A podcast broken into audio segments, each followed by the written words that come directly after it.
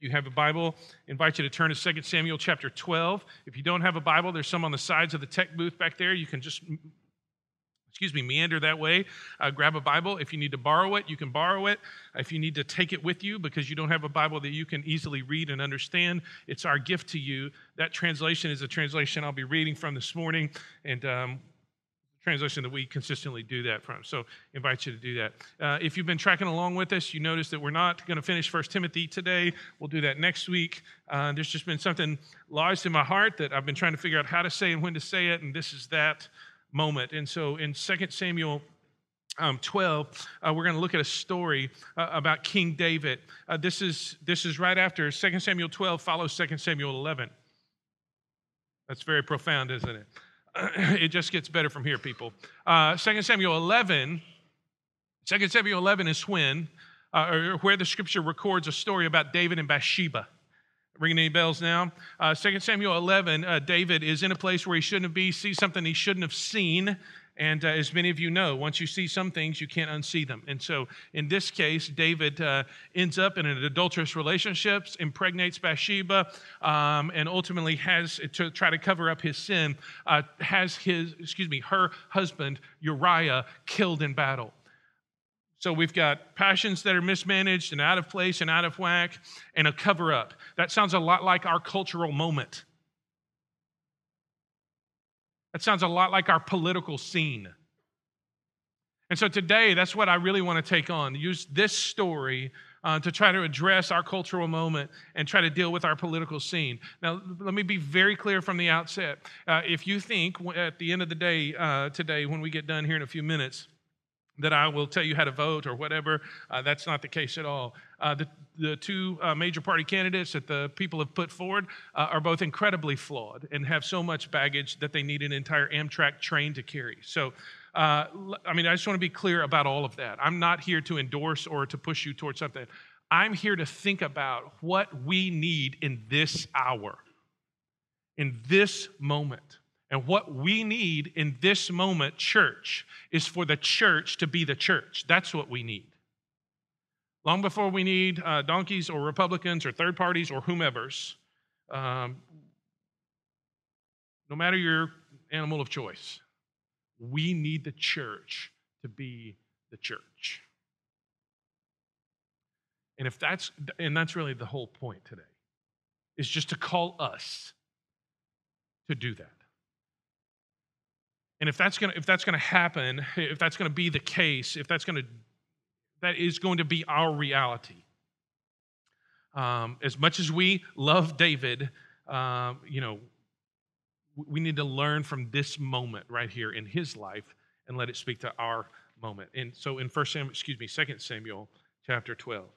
And the Lord sent Nathan to David. We'll come back to that verse in just a minute. So he, Nathan, came to him and said to him, There were, there were two men in a certain city, the one rich and the other poor. The rich man had very many flocks and herds, but the poor man had nothing but one little ewe lamb which he had bought. And he brought it up, and it grew up with him and with his children. It used to eat of his morsel and drink from his cup, and um, rest in, excuse me, and lie in his arms, or rest in his arms. And it was like a daughter to him. Now there came a traveler to the rich man, and he was unwilling to take one of his own flock or herd to prepare for the guest who had come to him, but he took the poor man's lamb and prepared it for the man who had come to him. Now, if you're in that moment right there and you hear that story, what are you going to do? Stamp your feet and be so mad, so angry, right? This is what happened. Verse 5 Then David's anger was greatly, not just kindled, but greatly kindled against the man. And he said to Nathan, As the Lord lives, the man who has done this deserves to what? Die. If God's alive, this guy deserves to die. That's what he's saying. And he shall restore the lamb fourfold because he did this thing and because he had no pity. Don't just pause right there before we get to the rest of the story.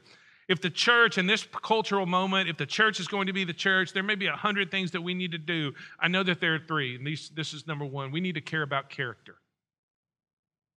We need to care about character. Why? Because God cares about character. Why would he send Nathan to David if he was only concerned with policy? Why would he send Nathan to David if the prosperity of, of the nation of Israel was the only thing on God's mind? Why would he send Nathan to David if, and we could keep going and going and going? He sent Nathan to David because God cares about the character of David. Well, of course he does. Well, I, I, you're right. He does. Of course he does. Because character will sustain you when, when expertise and experience and skill sets and counselors, character will sustain you when all that other stuff fails. He sent Nathan to David because he cares about character. And you and I, we need to care about character. Uh, typically, and I've been listening a lot uh, to the political conversations. I've had several myself, some with you, uh, exchanged uh, emails with others, been on Facebook, list, listening and watching. And, and, this is this is there have been kind of four typical responses, and it's not just about politics. Here, response number one is something like this: that, that we are dismissive towards sin, or we downgrade we downgrade the sin, and it sounds typically something like this. Well, it's just not that big of a deal. It's just not, I mean, nobody's really going to know. It's just not that big of a deal. And in doing so, what do we do? We pick up the rug and we just, we try to sweep the sin right under it. The problem is what gathers underneath the rug, right?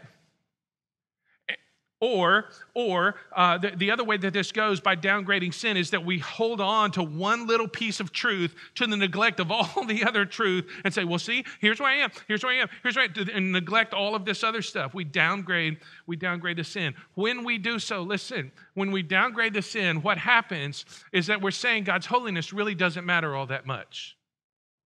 And sin isn't really that big of a deal. So when Peter comes along, quoting Leviticus, Peter comes along later in the New Testament and says this um, Be holy. This is what God says Be holy as I am holy. We're like, eh. Or when Paul writes in Romans chapter 6 that the wages of sin is what? Death. The wages of sin is death. We don't think it's all that serious. So when we downgrade the sin, what we're saying is, God, you're not really who you say you are, and the consequences of these things are not really um, what, what uh, you say they're going to be. And so downgrading the sin, whether it's in our political discourse or in our own personal lives, downgrading the sin is speaking, it's saying something about what we actually believe about God and what He is actually going to do in the world. The second way to do this is to disparage the messenger seen a lot of this lately where somebody will say something and then the, the, person who's saying it gets attacked. And it sounds oftentimes something like this Well, don't you have all, any of your own flaws? And what's the answer to that? Of course we do, but we're not talking about those right now.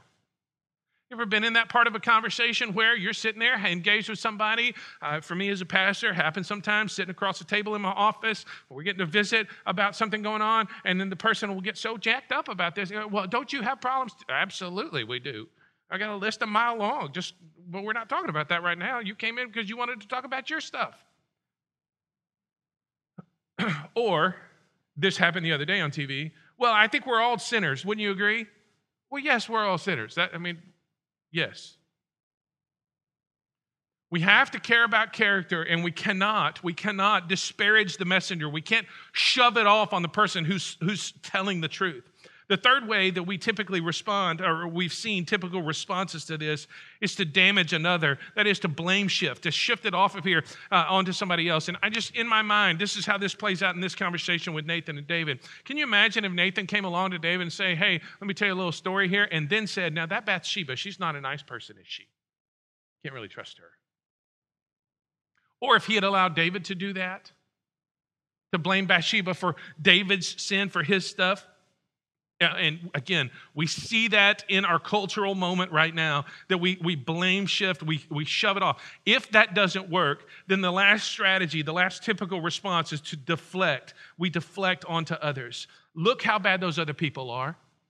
I mean, I'm bad, but look, they're far worse. David, oh, look, I mean, but the Ammonites here, the Ammonites here, we need to talk about the Ammonites. That was so long time ago, and we got big problems right now. You know, we got to deal with those things right now this has come up multiple times for me in conversation and in other places. And so I just wanted to go ahead and address it. Um, when we deflect on others, it, it kind of shows up in one of, uh, for me, I think, I guess because what I do, people show up with biblical examples. Uh, and, and one of them is David and Solomon. Well, sure, we should care about character and all that kind of stuff, but I mean, I, this is something said to me. Uh, you know, I sure am glad that there weren't video cameras and hot mics when David and Solomon were king. Okay. One, they were appointed king, not elected. Two, their problems have happened after they were appointed king, uh, you know, not before. Uh, and three, it ended in repentance for both of them, according to Psalm 51 for David and according to the book of Ecclesiastes for Solomon. Not the same. Second one that uh, comes around is Samson. Got into a fairly lengthy conversation about this um, uh, with with um, someone my wife noted me on Facebook. Saw this Samson, judge, right? Imperfect person. You know, has a, there's this refrain in the book of Judges. After a person judged, uh, one commenter said this after a person judged uh, that, that the land had rest for so many years, that the land had rested four times in the book of Judges, had rest for so many years. You know what happened with Samson when he was done? It does not say that. In fact, the book of Judges just gets worse from there. There's no rest after Samson, right? He quite literally, the only legacy for Samson in the history of Israel is that he brought the house down on himself. Think about that. The legacy is he brought the house down on himself. And then, thirdly, the third one is, the, is Cyrus. He's a Persian king that God uses to uh, rescue the people of Israel, bring them out of captivity uh, to Nebuchadnezzar in Babylon, and send them back to their homeland. That's Ezra Nehemiah, kind of that time frame of biblical history. And the, the issue with that is Cyrus, according to Isaiah chapter 45, Cyrus is a forerunner, he's a picture. Because you've got the Bible calls him the anointed one and the righteous one, and the anointed one and the righteous one rescue God's people. Now, does that ring any bells to anybody? An anointed one, a righteous one, rescues God's people. Deliverance come from some, comes from someone who is completely unexpected that God calls the anointed one and the righteous one. This ringing any bells? That's Jesus, that's the picture of. God uses Cyrus to, to prophetically picture um, Jesus. So um, when we deflect on others, what we're really doing, though, is turning the attention from ourselves instead of dealing with this. So, um, when we care about character, here's the thing uh, this is certainly true on, on a big picture uh, scale, certainly true in our political uh, realm right now. Here's the thing it's easy to shoot at big targets, though, isn't it? The target that you and I need to care about most, the character that we need to care about most is my own character, your own character, and then collectively our character as a church. So let, us focus on those big things. We need to care about other character, absolutely, 100%. I am completely great with that. In this case, though, let's start right here. Let's start in here. Let's care about our character, uh, my character, and then let's care about our character, care about your character, care about our character. Let's start there. When we care about character, for the church to be the church, we have to care about character, and let's start with us. Secondly, we have to preach repentance. So Look back at verse 1, and then we're going to skip down to verse 7. And the Lord sent Nathan to David. Don't miss that. I've not gotten over that this week. The Lord sent Nathan to David. Do you see that? God saw what was going on and he would refuse to leave it unaddressed. So he sent um, his voice, his uh, uh, voice piece, his mouthpiece, the, the one who was going to speak for him. He sent Nathan to David. You and I are sent also. There's a world out there that needs to know the truth. And guess who God is going to use to speak to it? When you gather around the water cooler, when uh, you know you're hanging out in the cube farm talking to the people around you, uh, when you uh, go to the grocery store, when you're at the soccer field or baseball field or whatever it be, guess who God is going to use to speak the truth into, um, into a deceived culture? Guess who God is going to use to put light into a dark place? Who's he going to use? You. That's you. We we are sent. Just like God sent Nathan to David, so you and I are sent. Here's the thing though if we're not caring about character, we will lose the moral clarity that we so need. And if we lose the moral clarity, let's be clear about this if we lose the moral clarity of God, we will not have the moral authority of God to carry with us. One more time. If we lose the moral clarity of God, we will not have the moral authority of God. Both of these, the clarity and the authority, um, these are both the church's gifts to society. You and I have the opportunity to offer these things to society. and we cannot. The tendency might be in these kind of days to withdraw, to fortress, if you will, to kind of hem ourselves in. Uh, the, the world's too busted. It's too dark. It's they we they can't afford for us to either. They cannot. We are sent, and then skip down. Well, let's keep reading the story here. Uh, after David gets all blustery, his anger was greatly kindled. You know, as the Lord lives, the man who's done this deserves to die. Verse 6, he shall restore the lamb fourfold because he did this thing, because he had no pity. And then verse 7, Nathan said to David, What? You are that guy. You are the man. Not like, you the man. No, no. You are that man. You're so uh, turned, you know, kind of wrapped around the axle about this guy. You're that guy, David. That's who you are. So he sends us, and he doesn't just send us, but he sends us with a message that you and I have a message. And uh, Nate, just continue to read here. Nathan said to David, You are the man, thus says the Lord, the God of Israel. I anointed you king over Israel. And I delivered you out of the hand of Saul, and I gave you your master's house and your master's wives into your arms, and gave you the house of Israel and of Judah. And if this were too little, I would add to you as much more. And I would have given you way more than this. Verse 9 Why have you despised the word of the Lord to do what is evil in his sight? You have struck down Uriah the Hittite with the sword, and have taken his wife to be your wife, and have killed him with the sword of the Ammonites. Now, therefore, the sword shall never depart from your house, because you have despised me, and have taken the wife of Uriah the Hittite to be your wife. Thus says the Lord Behold, I will raise up evil against you out of your own house, and I will take your wives before your eyes and give them to your neighbor, and he shall lie with your wives in the sight of the sun. For you did it secretly, but I will do this thing before all Israel and before the sun. Verse 13 David said to Nathan, I have sinned against the Lord. I have sinned against the Lord. And Nathan said to David, The Lord also has put away your sin. You shall not die. Nevertheless, because by this deed you have utterly scorned the Lord, the child who is born to you shall die. We have a message, and it goes something like this Man, the world's pretty broken, isn't it? Yeah, sure it is. And so are you. I mean, that, that's the message. So we, we can't just talk about the world. We have to talk about those people who comprise the world. The world's pretty broken, right? Oh, yeah, it's pretty. And so are you. Good news, though. That's the bad news. I mean, we're all busted. The good news is, is what? Jesus is in the business of rescuing people who repent. I mean, over and over and over again, we see this all throughout the New Testament. And certainly, even here, God pursues David in order to capture his heart and turn him from his sin.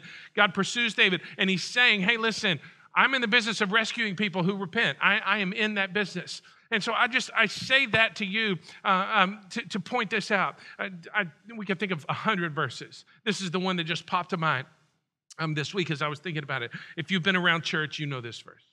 If you don't, this is great news. Uh, 1 John 1 9 says this If we confess our sins, he is faithful and just to forgive us our sins and to cleanse us or to purify us from all unrighteousness. So, one more time. If we confess our sins, he's faithful and just to forgive our sins and to cleanse us from all unrighteousness. That's an incredible promise. When we talk about the world is broken and so are you, but Jesus is in the business of rescuing those who repent, that's such good news if we confess our sins, he's faithful and just to forgive us of our sins. Listen, I mean, you sit down with somebody this week, you deal with this in your own heart. The good news is when we come to God and we say, God, boy, we've messed up here, just like David did, just like others have done. We come to God, oh, God, we've messed up. Here I am again, uh, bringing this to you. What does God say? Well, no, he says, I forgive you. He is faithful to forgive you. Faithful means every time you come to him, every time you bring your sin to him, he is going to forgive you. Why? Because you're such a great confessor? No, because Jesus died. And when he died, he bore how many of our sins? How many, somebody? All of them, not some of them, not the ones that people know about or the ones that people don't know about. He bore all of them, all of them. And so, if Jesus bore all of them, then God has made his promise in Jesus to forgive us all of our sin. So, we show up for the 586th time and we say, God, here I am again, 586 times. I'm coming to you and I'm going to give you this and say, God, this is wrong and I'm struggling. And here it is. I'm going to confess this sin to you. I was wrong. Please forgive me. And God's not going to say, I'm sorry, my grace runs out at 585. He is faithful to forgive you. And not just faithful, but also just. Why just? Because Jesus paid the price that you and I needed to pay. He did that for us. And so if he's not, then, then Christ's sacrifice is not sufficient and for you and for me. And if it's not sufficient for you and me, then we are in some sort of trouble, people. And let me just bring this down to where you live and where I live. What does that mean for you and for me? Because if we confess our sins, He is faithful and just to forgive us our sins and cleanse us from all unrighteousness. Because Jesus is in the business of rescuing those who repent, there is not a person in here who is so far gone that Jesus can't rescue you. There's not a person so distant that his arm is not long enough to grab hold of you, so far away that when you go calling out, he's not going to hear you, so bound up in addiction that he can't free you, so um, uh, facing a mountain that he cannot deal with what's going on, so distraught with guilt and shame that he can't pull you up out of the mud and the muck. Listen, there is nobody in here, no matter where you've come from, no matter what your baggage is, and no matter who you're going to vote for, there is nobody in here that Jesus can't rescue. That's good news, people. And that's what we get to go forward with. That's what he sends us with. We're sent and we have a message. Uh, no, comes along to say this. Well, I mean, Okay, so David repented, but still all this bad stuff happened. And indeed, all of this bad stuff did happen. He talks about, I'm going to raise somebody up out of your own house. The sword's never going to leave your own home, your, your family, David. And indeed, chapter 13 talks about how Absalom, David's oldest son, um, uh, um, he uh, incites essentially a coup, and David has to flee for his life, and there's all sorts of stuff that happens. He ends up doing exactly what uh, Nathan said was going to happen in terms of those who were left over from David's household and doing it in public and all of that kind of stuff. I mean, he does all of those things. The consequences, the consequences were what the consequences were. Just because you repent doesn't mean you're free of consequences. I'll just give you a very brief example. Uh, how many of you have ever eaten a late meal of either heavy Mexican food or heavy Italian food? Now, there are times when you go to bed and what? You're like, you're like laying on your left side trying to do the yoga pose or something to make it all digest or whatever. You're not sure it's going to happen. And then there are other times when you eat that late meal and you go to bed and you're just fine. What's the difference? Don't know. Sometimes God uh, spares us of the consequences, oftentimes, God does not. In this particular case, even though he repented, God did not spare David of the consequences. Listen, nor did he spare the nation of Israel. Nor did he spare the nation of Israel. David's personal sin had national implications. Just let that sink in, people.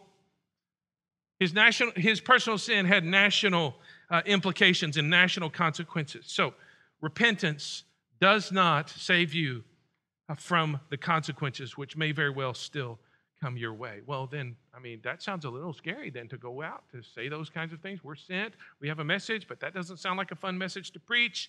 What are we going to do? Well, I mean, you can imagine Nathan showing up to David's house. Hey, Dave, you got a second, King? I need to visit with you about a story, and you're that guy. You can imagine what he carried with him in that. That's true. It's true. Getting the, uh, speaking the truth is sometimes very difficult to do. I, as a middle kid and a peace loving kid and a, and a peacemaker, I don't love this stuff, but it's something we have to, in the old biblical phrase, gird up our loins and get ready to do.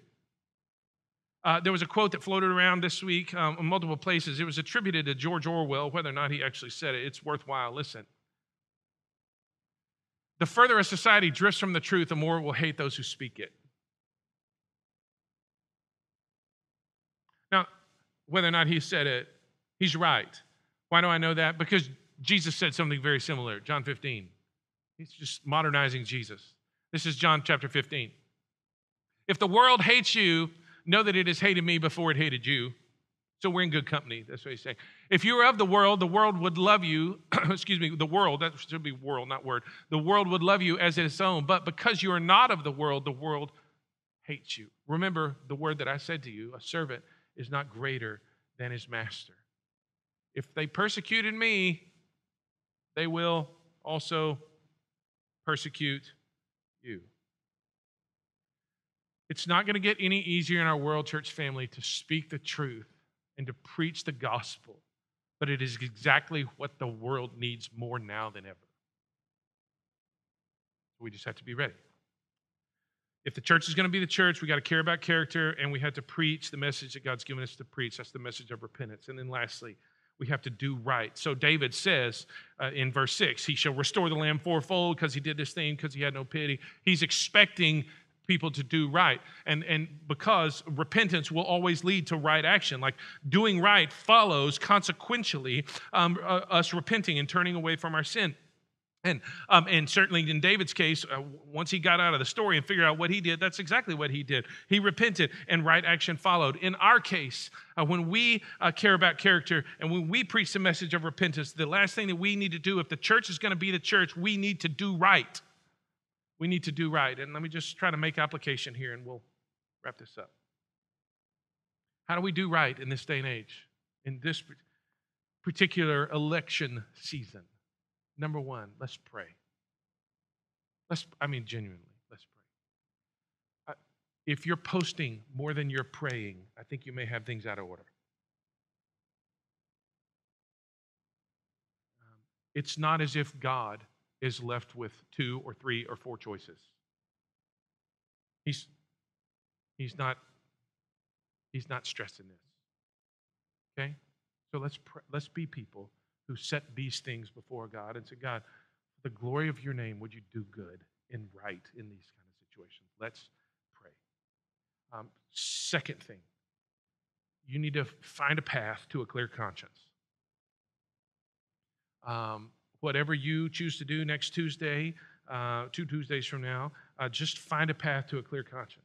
If you can figure out a way to do that and hold your nose and vote for one of the two um, candidates uh, in the major parties, go for it. If you uh, can't and you have to figure out a way to vote for a third party, do that. If whatever it takes, just find yourself with a clear conscience. Why is that so important? Because that's what you have to live with. Pastorally, I'm telling you, that's what you have to live with when this is over. You have to look other people in the face. You have to look your kids in the face. You've got to look at others in the church family and go, "Well, this is what I did." If you get asked, you get to you have to live with that. Better than that though, you have to you have to live with it before God. And so Paul says in Acts 24 verse 16, he says, "I take pains." Don't miss that. I take pains to have a clear conscience before God and man. Why would he take pains to do that? Because he knows that he has to live with that. So, however you need to do in order to find your path to a clear conscience, do that. Number three, vote. Actually, go out and vote next Tuesday, two Tuesdays from now. Go vote. Don't set it out. Do, do it. Be engaged in the process. Um, it, it does matter it does matter, and we will give an account to God for that. Number four, this is where really I, just, I wanted to get to. Uh, if we're going to be the church, doing right looks like all of these things so far, but it also looks like this actions before arguments. Maybe, just maybe, church, we need to quit talking so much and actually get to doing. So, things like, uh, well, I'm pro life. That's awesome do accordingly. What, what do you mean, do accordingly? Being pro life is way more than a political position. You with me? And it's way more than being anti abortion. So if you're pro life, find a single lady who's pregnant and figure out how to support her in that moment.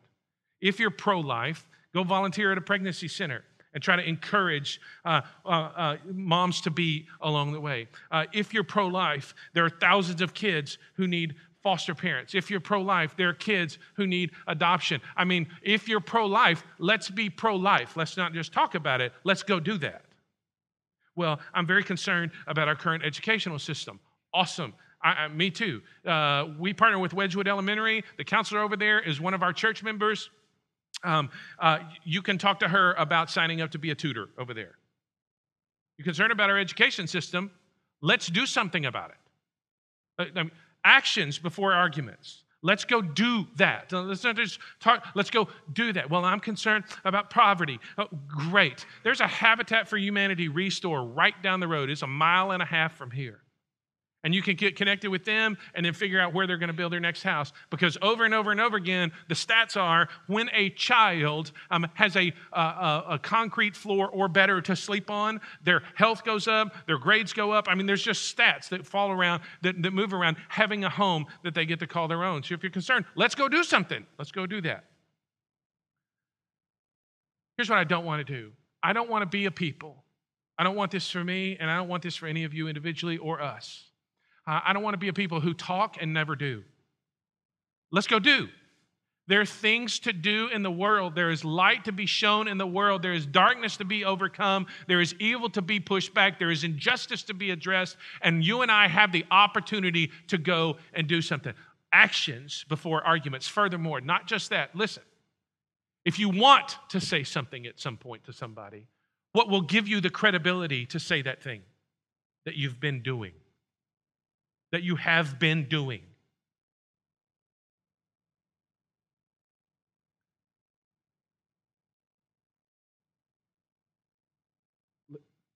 Let's not fall into the trap that 140 characters is going to make a difference in this world. You know what's going to make a difference? Us doing something. We're the light of the world and the salt of the earth. Last thing uh, unify. What, what, let me just, I'm sorry, let me pause it, scroll this back just a touch, just a touch. Because this leads into this unify thing. Uh, in an interview several years ago, Mike Huckabee was talking about um, uh, the church's response after Katrina. You saw it in media coverage. The AP released a story uh, in, the, in the church's response after Baton Rouge uh, the flooding and stuff in Baton Rouge, and over and over and over and over and over again, they would say the government gets lost in the red tape, the churches are the ones who do stuff. Just to be clear, isn't that the way it should be? Like, isn't that the way it's supposed to be? The church should be in there doing stuff. And they talked about uh, after Katrina and after the flooding and after, and, and, and, we could go through multiple catastrophes that have happened. And the, the people who show up with chainsaws to clear the road are church folks. They show up. And why are they clearing the roads first? Because right behind them are big buses and trucks full of church folks who are coming to cook and, and prep, prep food and all these other stuff. And so much so that the Southern Baptists have multiple uh, kind of relief arm, uh, I mean, relief teams to, to, go. And, and one of the people in the AP story here that, that I read this week, one of the people in the AP story said, Yeah, those people, those Southern Baptist people, they fed 25,000 people a day through their little kitchen thing. And you thought your Thanksgiving was going to be big. 20. Why did they? Because that's what they're, they're supposed to be out there doing the stuff. The government's going to get lost in the red tape, and the church is going to be out there actually doing the stuff because that's what churches do. We do the stuff. Are you with me with that? Okay, so um, in light of that, in light of the church being actions and not arguments, then we get to unify. When a catastrophe comes along and, and, and the church kind of rallies, I'm talking about the broad church, not just uh, Baptist churches, although, you know, glad to be a part of that organization when we get to do stuff like that. Um, but the broader church rallies and we get to work and get to do stuff. That unified church is the greatest force for good in the entire world. It is. And so when we get to harping at one another on Facebook or other places, one guy showed up on Twitter uh, this past week, uh, you know, if you don't vote for so and so, God will not hold you guiltless. That's what he said. Listen, God's not going to hold me guiltless, not because of my vote. God's going to hold me guiltless because Jesus has forgiven my sin. Everybody with me on that? And here's the thing listen, here's the thing. Um, if, if somebody's snapping judgment at somebody else who votes differently than them, that's not a picture of unity, and that is not what God intends for us. This is what God intends. This is Jesus' closing prayer in John chapter 17. we get that one up, Jack? John 17. I do not ask for these only, but also for those who believe in me through their word, that they may all be one, just as you, Father, are in me and I in you. Don't miss this, that they may also be in us. Here's the purpose so that, that's the purpose, so that what? So, so, so that we'll have, you know, nice buildings. No, no, no, no. So that we'll have political influence and power. No, what? So that the world may believe that you've sent me. The whole purpose of unity in the church is so that the world would believe in Jesus. Check that out. And when the church rallies and acts in unity, lives in unity, doesn't harp at one another, doesn't do silliness like that, guess what? It is a force for good in the world. And it is a, such an incredible force, the world has never seen it or known anything like it. So do right. Last comment. Verse 15. Then Nathan went to his house. God sent Nathan to David. At the end of the story, Nathan went to his house. Two Wednesdays from now is going to come along. You know what you and I need to do? Go to our house and keep living. Because there are people around us who need to know Jesus, no matter who is going to be the president elect. There are people around us who need the mercy of God in their lives, no matter who is going to be uh, the next representative or senator or whatever. There are, no matter the election outcomes in any platform, in any place, at any level of government, there are people around us in our lives that just need us to be there doing what we do because we follow Jesus. Nathan went to his house. You and I need to go to ours and then live to make a difference. Why? because two Wednesdays from now, Jesus is still going to be on the throne, folks. He's a king, he didn't get elected. You and I now have the opportunity to live like that's the truth. So let's do right. Let's do right. Let me pray.